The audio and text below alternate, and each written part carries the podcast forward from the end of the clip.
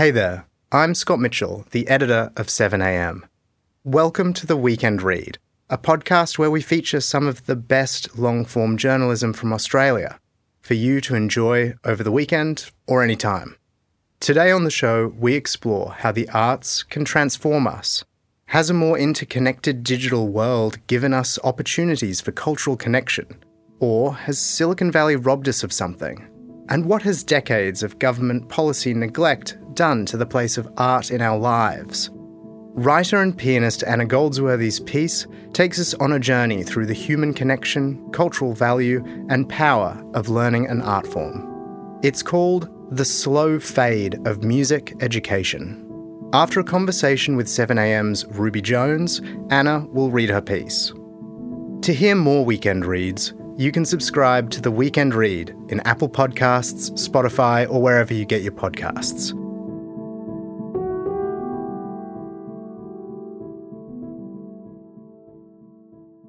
Hi, Anna, how are you? I'm well, thanks, Ruby. How are you? I'm good. I'm really good. Um, and I'm really looking forward to hearing your piece. When I was having a look through it, it struck me that it's about a lot of things, but there's one thing that really comes through, and that's the value and I suppose the joy that you clearly see in in learning and teaching music and you're someone who has been in both of those roles as a teacher and as a student so i was wondering if you could maybe tell me what it is that you find so transformative about that experience yeah, that pedagogical interface is a fascinating one, I think. And my very first book I wrote was about my own learning experience. It was my memoir, Piano Lessons, and it was about my relationship with my teacher, Eleonora Sivan, and the lessons that she imparted, which weren't just the lessons of playing the piano or e- even just of music, but there were sort of broader life lessons that were somehow communicated through this art form.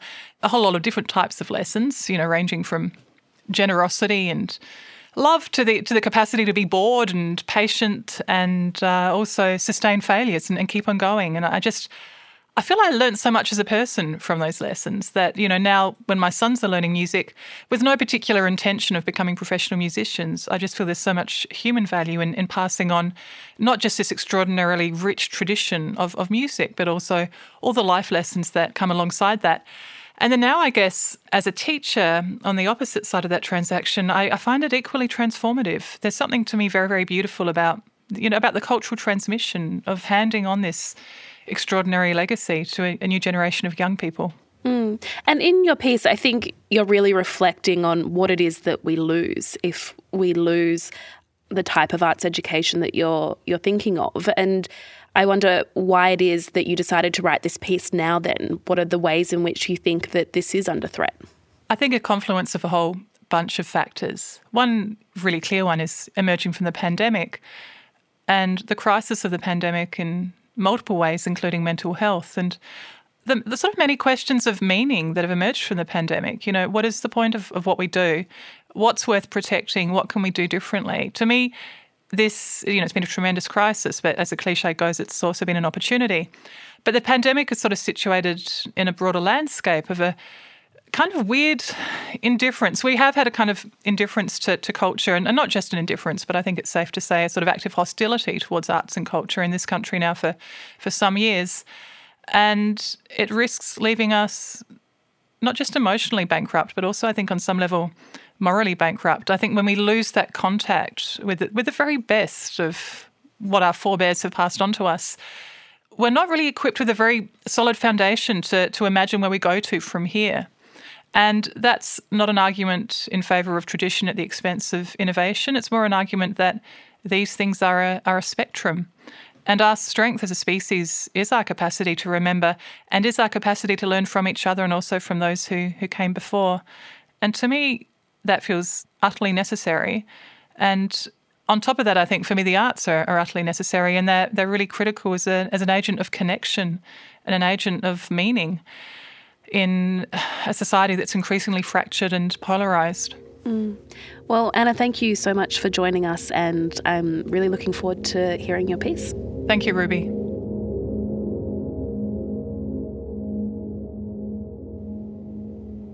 The slow fade of music education. It could have been almost any evening over the past two years. The children had gone to bed, and I was again going to break the habit. But instead I was stuck to the feed like flypaper, microdosing on dismay, when I chanced upon something different. It was one of those arresting moments online when the symbols suddenly line up, jackpot, and you are surprised by something real. The conductor, Riccardo Muti, was addressing the audience before the first performance by the Chicago Symphony Orchestra in more than 19 months. The world is going in a very tragic way because of lack of culture, he said, as the members of the orchestra sat behind him holding their instruments, many of them in masks. Culture is not entertainment. You are not here tonight because you did not know how to spend your evening. You are here tonight because you need music. We are here to give you emotions, to give you the sound of beauty, of harmony, that sound that the world is forgetting. There have been many reasons lately to cry at the internet. Before the pandemic, I too was a performing musician. And when I looked at that orchestra on that stage, I felt a type of FOMO for a previous life, which I suppose is one definition of nostalgia. But you can also weep from relief that someone could take a stand for culture, that someone could invoke such unfashionable ideas as beauty and harmony. How have we allowed ourselves to forget? The recent UNESCO report, Reshaping Policies for Creativity Addressing Culture as a Global Public Good, notes that digitalisation presents countless opportunities for the cultural sector. But at its worst, Silicon Valley erodes our collective capacity for attention the very raw material of art, as well as our judgment as we outsource our taste to the bots. As the report makes clear, it also fundamentally undermines the sector's business models. In the reliable way big tech exacerbates inequality in almost every domain it enters, the streaming model of Spotify pushes more revenue into the hands of those at the very top, the major record labels and superstars at the expense of all those beneath who fertilise and sustain the ecosystem. At the same time, despite its promise of connectivity, social media seems largely to have done the opposite. Given the opportunity to speak freely with one another, it turns out we mostly just want to shout. It is as if, regardless of where we situate ourselves in the political spectrum, we have unthinkingly partaken of a singularity merging with our devices to the extent that we now think in binary code, and everyone is either a goody or a baddie. In this denuded post humanist landscape, there is little room for nuance or for complex thought.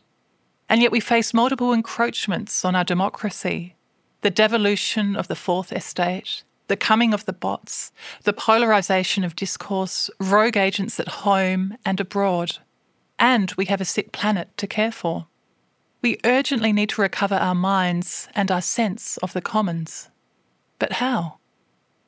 I have often wondered what would happen if Big Pharma patented a single drug with proven effects that included improvements to working memory, logic processing, and literacy, the fostering of empathy, the establishment of more robust immune systems, the prevention of self esteem decline, a reduction in depression and mental illness, and the enhancement of social cohesion, compassion, and cooperation. These are only some of the benefits listed in the 2019 report Music Education A Sound Investment, commissioned by the philanthropic Tony Foundation and led by the educator and researcher Dr. Anita Collins. On top of this, it promised to deliver us to our inner lives. It promised to deliver us to each other. The benefits of music education are so well documented and so incontrovertible that it feels embarrassing even to mention them, except that no one ever seems to listen, so you just have to keep saying it. We have managed to put a screen into almost every human hand.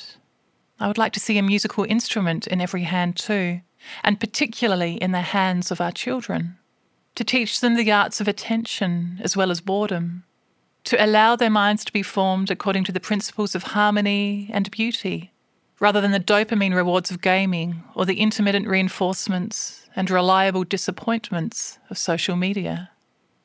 My sister, a psychiatrist, speaks of the metacognition that emerges in her consulting room.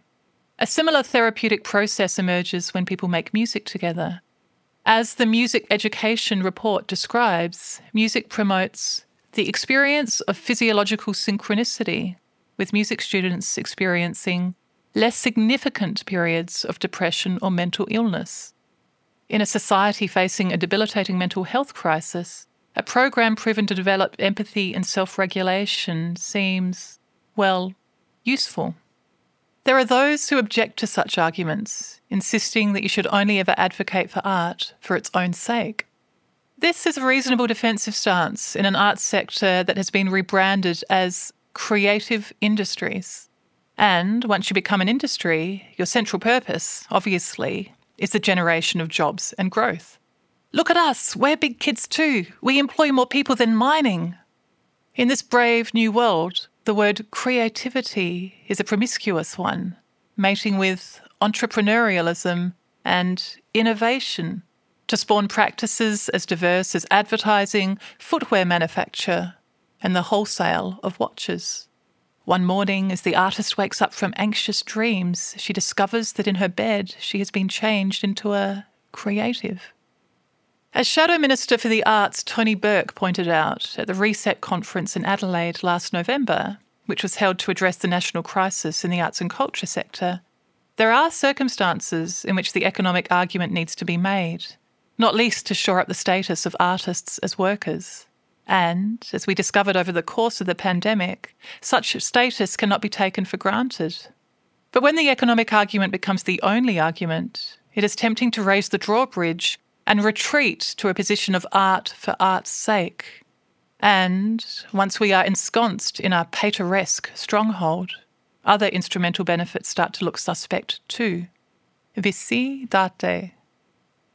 But I'm not persuaded that we need to be wed monogamously to a single argument. There are plenty of good and bad reasons to make art and to teach it to our children.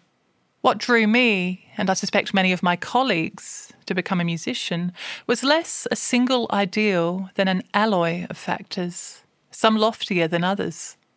Neither the generation of GDP nor a burning desire to improve executive function rated very highly but an appreciation of beauty and harmony did, and the sense of meaning they provided. Alongside the sheer pleasure of making things, an appetite for attention, and a predisposition to monomania. Other things became clearer later music as a means of connection, music as a public good. China has a long tradition of music education and an associated respect for teachers. Over the past two decades, the vast majority of my piano students have been of Chinese background. Several of their parents have been candid about their motivations for piano lessons, including equipping their children with habits of work and mind to set them up for medical school. And while I resist the notion of Beethoven as gateway drug to dermatology, the children are still taught. The culture is transmitted, the social benefits pertain and perhaps there will be a larger audience for harmony and beauty in the future. The problem is that this audience will contain too many dermatologists. It already does. Numerous international studies point to a disproportionate number of theatre makers, writers, and musicians hailing from privileged backgrounds, resulting in a lack of representation in our stories and on our stages. But the issue is not only representation within the sector, but the many documented benefits of arts education to the child. Some years ago, I expressed my concerns about music education to a music loving friend who disagreed vehemently. She pointed out that her children each played several instruments, were members of an orchestra and a concert band, and participated frequently in music theatre. But her children went to one of Melbourne's top private schools. As the gap widens between private and public education, the role of art education in perpetuating structural disadvantage is not always appreciated. When I was a child, a highlight of my public school's calendar was the South Australian Festival of Music concerts, in which my school choir joined other choirs from around the state for a performance at the Adelaide Festival Theatre. These bedazzling events arrived just in time as the magic of early childhood was evaporating with Santa, and before the adult compensations had begun. There were experiences like nothing else the startling invisibility of a blacked out auditorium, the constant sense of the audience's presence like consciousness, The stage itself was a bacchanalia of lighting rigs and strobe effects and electric guitars, and one year, I think, a throbbing Harley Davidson.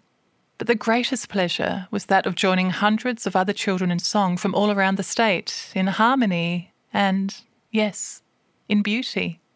It seemed incongruous that so transcendental an experience should have been birthed through our weekly choir rehearsals in the enclosed shelter shed at Walkerville Primary, our parts thumped out for us by Wendy, our blind accompanist, or demonstrated by Mrs. Slater's warbly soprano. But in some ways, the boredom was as important as the communion. Among other things, learning music is a lesson in patience. Several years later, as a conservatorium student, I worked part time for this same festival organisation, travelling around Adelaide from the leafy south to the under resourced north to accompany choirs. In the lamentably slow way that an awareness of your own privilege dawns on you, it gradually became clear to me that for some of these children, this would be their only exposure to music for the duration of their education and that these teachers, without exception hardworking and committed, but also often overwhelmed, intimidated, and underqualified, they're only guides. According to the executive summary of the longitudinal Champions of Change study in the United States, which tracked 25,000 students over 10 years, arts education is a powerful tool for equity, with High arts participation making a more significant difference to students from low income backgrounds than for high income students. In Australia, education organisation The Song Room rolls out programs to children from low socio-economic, Indigenous, and non English speaking backgrounds, along with those at elevated risk of juvenile crime. Documented benefits of these arts based interventions range from school attendance, 65% improvement, to academic achievement, the equivalent of a one year gain in literacy, to enhanced social and emotional well-being. In the absence of any national policy, such measures are enacted haphazardly around the country thanks to passionate individuals and private organisations. Music education in schools has fallen between the gaps in our federation, with some states doing markedly better than others. Queensland has been a national leader in music training since 1971, when it began its instrumental music program in state schools. It now provides tuition for more than 50,000 students in small group lessons in preparation for large ensemble performances. Music has also been a mandatory part of the state's primary curriculum for many years, and the combination of these two factors has fostered much greater equity in music training than elsewhere in Australia. In 2018, Vincent Ciccarello, managing director of the Adelaide Symphony Orchestra, observed that his orchestra had been recruiting about three quarters of its musicians from Queensland. He suspected a problem further down the chain and joined forces with Graeme Koehne, director of the Elder Conservatorium of Music, to lobby the South Australian Government for a music education strategy. A 10 year plan was rolled out in 2019 with bipartisan support, centering on primary school music education, with an emphasis on vocal music making as an entry point. A central tenet is the support of non specialist music teachers through the provision of professional development and curriculum guides and resources. Such support is critical when, according to a 2009 national audit, Australian primary school teachers receive an average of less than 17 hours of music training over the course of their teaching qualifications. These are important first steps, but our children deserve a coherent national approach. All the research into the benefits of music points to the need for a continuous, sequential, and developmental education. We understand this implicitly in, say, mathematics, but struggle to apply the same principles to music. It is hard to say why. In Finland, they have less trouble with this concept, and the access of every child to a music education is mandated by law beginning in preschool and continuing through primary school for two to four hours each week. Specialised music teachers are highly respected and paid commensurately, with fierce competition for education degrees. The musical health of our society requires interventions at multiple entry points children, teachers, performers, audiences, amateurs, parents. Conservatoriums play a key role in all of these. As Gillian Merrick wrote in these pages in October last year, If creative arts teaching struggles to survive, then the creative arts will struggle to survive. To damage one is to cripple the other. Many of our tertiary music institutions were in crisis even before the pandemic, situated on the fault line between two cash starved sectors tertiary education and the performing arts. The spectacular self detonation of the Australian National University School of Music in 2012 is still spoken of in hushed tones, but it now looks like the canary in the coal mine. Since then, many of our music schools have foundered. Many others are struggling with their purpose. And now the pandemic, with its disappearance of the international market and stark demonstration of the precarity of the performing arts, has wreaked havoc with enrolments, threatening further erosion of the individual teaching model. And yet, the individual teaching model remains the most effective way to impart musical craft. One of the key recommendations in the Tony Foundation's Music Education Report was that children should learn a complex instrument. The report acknowledges that Instruments such as complex strings, wind, brass, and percussion take years to master and require consistent effort, but it is this effort that will result in positive cognitive development.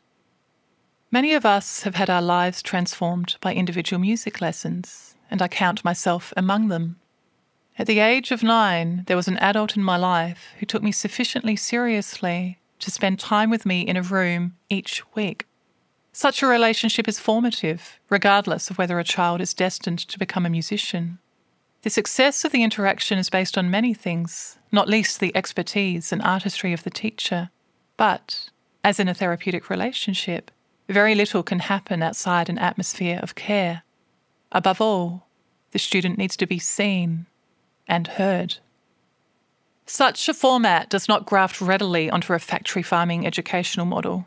And as became apparent over the pandemic, it does not translate readily onto Zoom.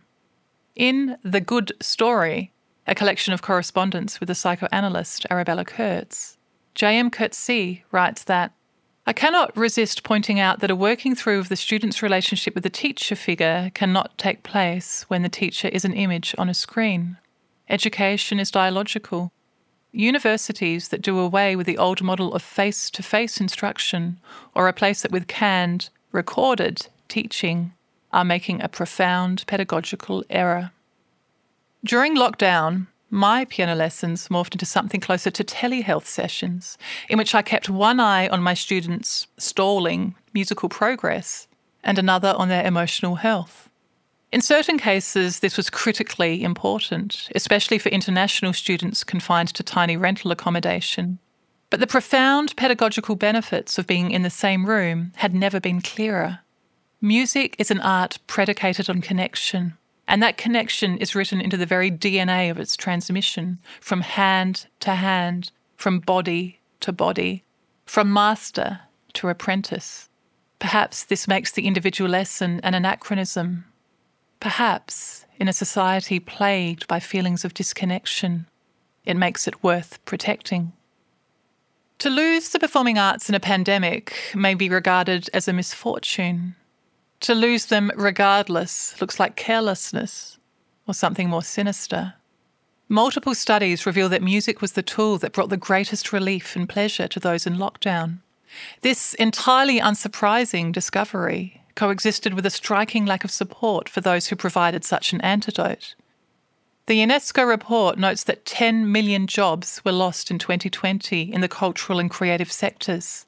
An RMIT study titled Understanding Challenges to the Victorian Music Industry During COVID 19 found that 58% of respondents in Victoria were considering leaving the music sector in 2020, the so called mid career pivot that makes a collective exodus sound much more elegant than it actually is.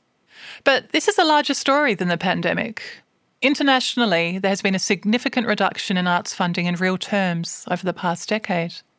In Australia, there has been a steadfast decline in public expenditure on arts and culture since the 1960s, and a seismic shift in our government's rhetoric about the importance of the arts since Whitlam, and more recently, Keating.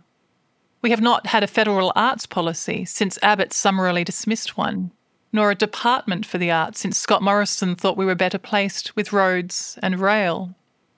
There has been a clear ideological platform here, as the pandemic starkly revealed, in which universities in the arts were left to contend for themselves. But this has been enabled by a broader cultural indifference, which can be traced directly to exposure. You can carbon date an audience according to whether or not it can sing. We now have a generation of parents who missed out on pianos in their kindergartens. And, with a few notable exceptions, we also have a generation of Australian politicians who see no real purpose in advocating for the arts. At the time of writing, there has been barely any mention of the arts and culture in this election campaign. The arts, presumably, are campaign kryptonite, reeking of elitism to both sides of politics. And in a country in which the only permissible elite is the sporting elite, nobody wants to be carrying that can. Why does this even matter? The UNESCO report notes that the pandemic also shed light on the extent to which creative ecosystems are intrinsically linked to the lives of communities and their members through the resilience, connectedness, and well being they provide. Is there civic value in a theatre, a library, an orchestra? Is there civic value in a conservatorium? In the Reset Conference working paper, art, culture, and the foundational economy, Justin O'Connor, Professor of Cultural Economics at the University of South Australia, suggests that culture is the ultimate goal of the city. He notes that rather than being a universal truth, it is only our own modern civilization that thinks culture can only happen after the essentials have been met. When Indigenous peoples talk about culture, it is something foundational to their lives. This has been the case historically for most societies and civilizations. In their generous book, Song Spirals Sharing Women's Wisdom of Country Through Songlines, the authors, the Gay'wu group of women, tease out the meanings of five song spirals. These song spirals are not extrinsic to their lives, but fundamental to their understanding of themselves and country. Throughout the book, the song spirals are referred to variously as map, university, and the essence of people in this land. And culture involves everyone. They write that every Yolngu is a singer, a painter. We need to find it within ourself. It is there. A dancer, a songmaker, teacher, peacemaker. Everything has to be about peace and harmony. We have to find it by practicing with our heart, our soul, our mind. Somehow, in our settler society, we have come to think of culture as an additional extra, a luxury, or perhaps even a form of decadence. Why are we like this? Part of it, I suspect, is our much vaunted pragmatism, which has provided fertile ground for the false promises of neoliberalism. In a consumption economy, where do you put music? You can wear the t shirt, but you still don't own the song. You can't put it on a shelf. You can't park it in your garage. At the same time, we are part of a global culture that celebrates progress with all of its associated veneration of novelty. And we have supplemented this with our own great Australian forgetfulness. If we refuse to accept responsibility for the actions of our forebears, how can we claim ownership of a cultural heritage? It is the colonial issue anywhere. The true terra nullius is our cultural identity, rather than that fiction we invented to justify dispossession. Never mind where the hell are we? Who the hell are we? And indeed, the tradition of Western art music is tainted by human history, by colonialism and nationalism and racism and class oppression and sexism in ways that sometimes makes it hard to live with. And yet it provides me with a deep sense of meaning, and I'm keen to keep it. A reckoning is long overdue, but willful amnesia is not the way to do it. All human culture is tainted by the human appetite for violence, unless there is a culture somewhere of the angels. All culture emerged from the primal swamp of our barbarity. That is the human story, and it is the job of art to make sense of it. Ignoring it is not the same as transcending it. And yet, some cultures have enacted that barbarity on a greater scale. The people the colonial project sought to displace have a more mature relationship with their own heritage. Many have maintained an unbroken relationship with tradition, despite our best efforts to break it. The Gay'wu group of women explain their motivation for writing song spirals. It is so important that our children and our grandchildren learn. As they are growing up, they listen, and then, when they're older, they learn, so they have knowledge that they will use. When they go hunting, they know what to get. So, song spirals connect us through the generations to our knowledge, to those that have come before, and those yet to emerge. Our children are also keepers of the flame. I think of the teachers who have nurtured me, who have goaded and cherished and profoundly challenged me. And I think of the uncomplicated joy I feel when I encounter one of my students out in the world, perhaps as a colleague. It is a privilege to be a link in this chain, which is less about the selfish gene than about the transmission of culture. A few years ago, just before the pandemic, I performed with the Australian Youth Orchestra at the National Music Camp in Adelaide partaking of the energy and commitment that is an important resource for the middle aged musician. Afterwards, I joined the tutors in the balcony to listen to the remainder of the concert. As soon as the students finished their gleeful rendition of Strauss's Don Juan, the tutors around me sprang to their feet, cheering, stomping, and crying out. It was an elemental delight, and for a moment I feared the balcony might collapse from the force of it. I do not think it is overstating it to describe it as love for the students, for the music, for its transmission. It is a different love to the other ones. In some ways, it may be a better one. And I remembered the first time it happened for me. I was in my early 20s, teaching a boy not much younger than I was. After many weeks of lessons, his Ravel toccata suddenly took flight, just like that with no warning. It was a type of quickening, and to my surprise, the tears just popped out of my eyes. Back then, I hastened to try them.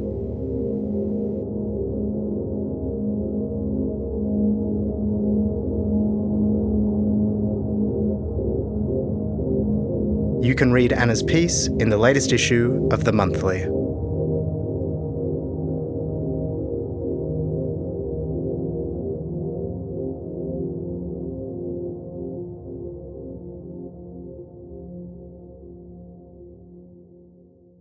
As a 7am listener, you value the story behind the headlines. That's why you should read Post, a free daily newsletter bringing you the top five news stories of the day, summarising each of their key points with links to full articles from a range of sources. Get the news you need to your inbox every weekday morning with Post. Sign up at thesaturdaypaper.com.au slash newsletters.